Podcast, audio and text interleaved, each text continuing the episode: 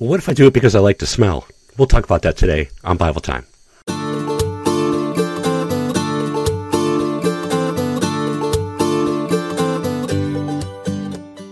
Hello again, everyone, and thank you for joining me for Bible Time. So in church yesterday, I was approached by a person who said, hey, what do you do about unwanted guests? And my first thought was, someone who comes over and, just won't leave for whatever reason and just wants to talk and, wear us out their welcome. But this person was talking about an unwanted guest of a spiritual nature or demons. So what do you do about this? Well, this person told me that this friend or relative, I can't remember what it was now, was burning sage to try to make it better. That's the worst thing you can do. Burning sage just invites more in. Dream catchers, another example. Dream catchers do not catch evil spirits and keep them out of your room. They invite evil spirits in. There are many other things. A Ouija board is not going to give you good advice. It's going to invite demons into your home. These are all occultic practices. Now, let's think about this. We are spiritual beings. We are body, soul, and spirit.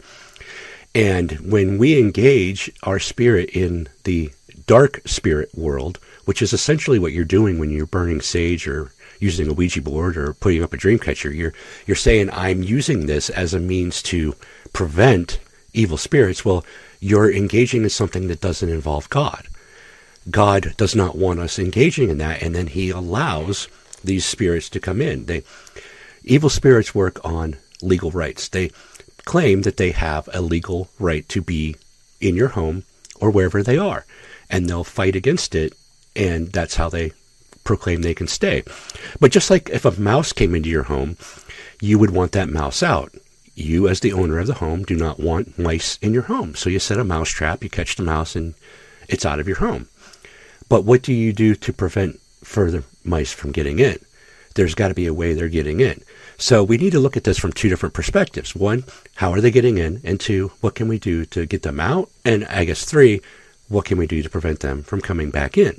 So let's start with how they're getting in. We, as spiritual beings, do all kinds of sinful things, whether we realize it or not. We can let demons into our home, into our lives to afflict us. And really, there are things we can do about it, but there's more things that we can do to get them out. So first thing I would recommend is, what do you have in your home? Do you have any kind of idols in your home? The things that you are objects of worship, whether you realize it or not. Get them out of your home. Do you have anything from a foreign country that might, you saw it as a souvenir and maybe it's got some kind of evil spirit attached to it? Look, folks, I'm not making this stuff up. Jesus spoke of this in the Bible. He cast out demons in the Bible. He told us that we could do it too. So it's not like I'm being some kind of crazy religious nut. This is biblical. This is not just Christianity or Judaism. This is biblical stuff here.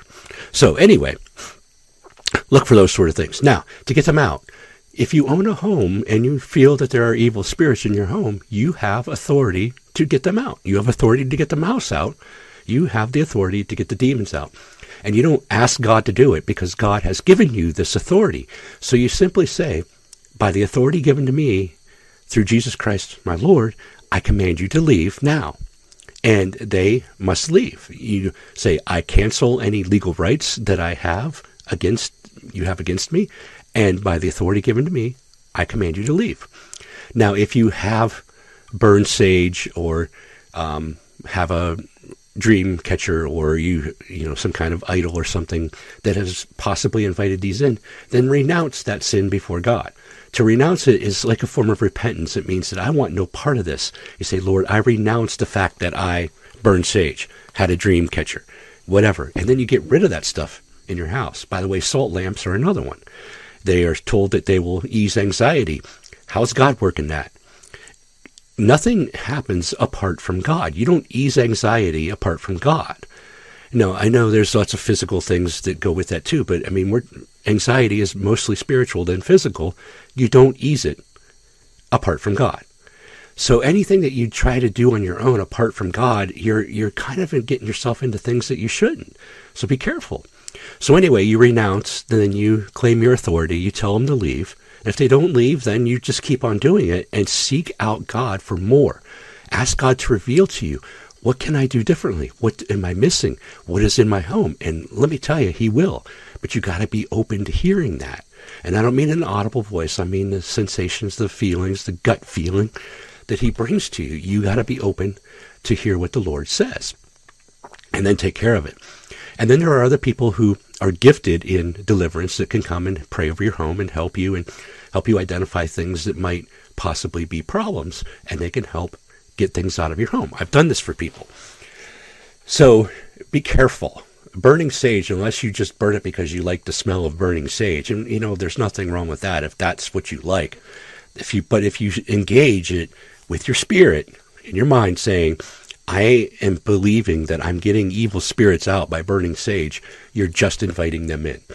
It doesn't work. Now, if you say, I believe I'm getting God to help me get evil spirits out, well, that's engaging God, and that's different. But he's not going to tell you to burn sage, because that's a very common occultic practice. And I don't care how long they've been around. People use the argument that, well, this has been around for 5,000 years. Well, we've been making mistakes for 6,000 years. Doesn't mean it's right. We've been sinful people for 6,000 years. Doesn't make it right. So engage the Lord, seek him out, pray with your authority that these things leave, and see if it doesn't make a difference. I believe it will. And please, don't burn sage. Don't use dream wheat catchers. Don't use rainbows and pyramids that try to keep evil spirits out. That is all New Age / occultic stuff, and it's just inviting more in, and you need to renounce those sins to find freedom in Jesus Christ. Trust me, I had to renounce a lot in my life, and I'm a lot more free now than I was before. So that's your Bible time for today. I hope you enjoyed it, and I'll talk to you again all real soon. God bless.